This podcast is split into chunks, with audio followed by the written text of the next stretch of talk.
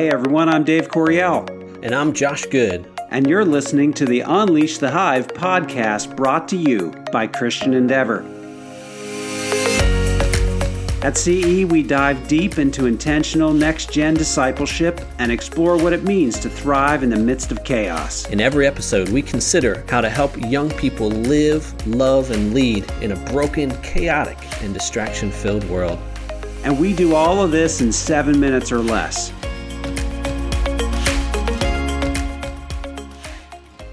Hey, today we're joined by Tim Sanger pastor of youth at Community Evangelical Church in Sinking Spring. And Tim, you and I have been connected for a long time. And so I was excited just to pick your brain a little bit about sustainable discipleship, discipling students intentionally in a way that can last. So, Tim, how long have you been in youth ministry? I was just thinking about this earlier this week. My niece just turned 30 and she's my oldest niece. And I started youth ministry when she was about one and a half years old. So I'm in my 29th year of youth ministry and uh, started as a volunteer and did that for a number of years until God called me into seminary where I started then and as vocational ministry.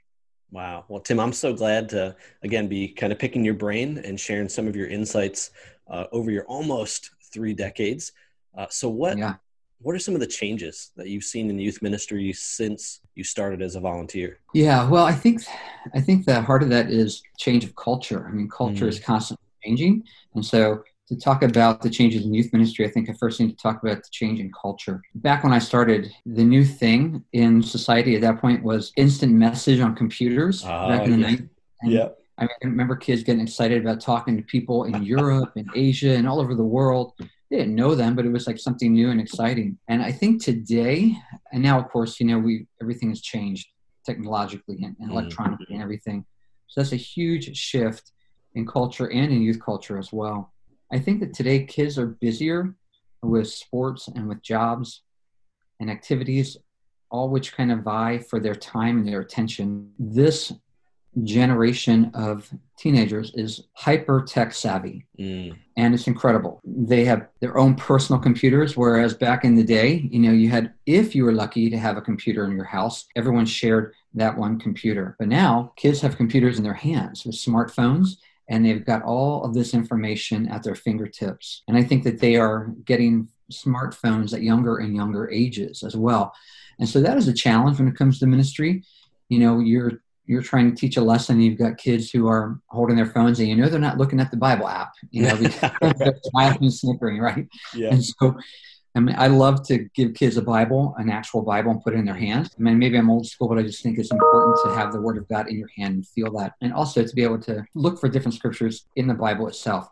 Right. Now, I've kind of compromised a little bit on that because I want the kids to have the scripture first and foremost. I don't want them checking out. So to use that technology in your favor is a good thing. And so to find ways to use that little computer they have in their hand, you know, I might ask a question. I'll say, hey, check this fact. And so, you know, the phones are immediately and they're Googling if this is true or not, you know, what I'm talking about. So I do appreciate that.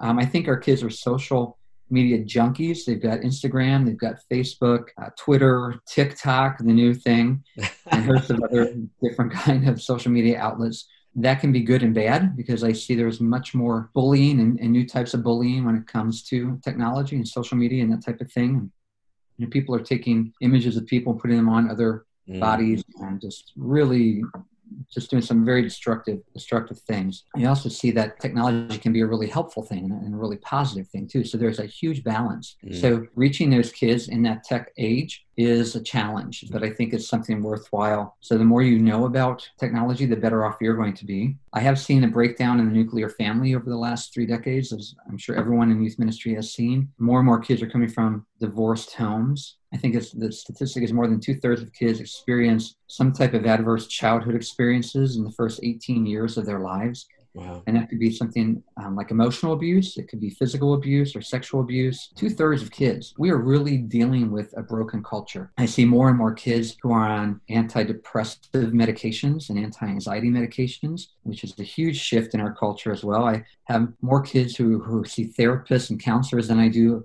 adults who I happen to see and counsel from time wow. to time. And so there's a lot of that going on. And they're very open about that too. You know, our kids are very open about sharing those their struggles that they have. And that's not a bad thing. You know, I, Right. I think it's good that these kids are being more transparent that way. Um, I think the kids are experiencing things at younger ages than they have in the past. And so we see gr- kids growing up much uh, faster than they used to. And I also think that our culture has changed so much that church has kind of become another like a la carte option on a Sunday or a Wednesday night Sure. we choose from oh well maybe i'll go to church tonight or today and hang out with the youth group or whatever but it's not i don't see that as being the priority as it once was you know years ago so just some of those changes i've noticed over the last couple of years So to say that things have significantly changed, I mean that wouldn't be an overstatement. There is just radical changes that you've seen in young people. Mhm. And Tim, what I appreciate about you is you're so intentional to be thinking about those changes and how to minister in the midst Mhm. of those. It might also be safe to say that a lot about ministering to students hasn't changed, right? There's students, young people are still young people. So even though the landscape now is radically different, I think some of the core things that we're trying to accomplish as we minister to students are the same. So, looking back at how youth ministry has changed is a crucial piece in figuring out how we can most effectively engage students in walking passionately with Christ each and every day. Tim, in our next episode, you and I are going to continue our conversation by looking at some specific and intentional practices that next gen leaders can put into place to help their ministries make a lasting impact. Thanks for tuning in to this episode of the Unleash the Hive podcast. For more resources, check out our website, ceworks.faith, and check us out on social media at ceworksfaith. Remember to be intentional as you disciple and unleash the next generation for God's glory.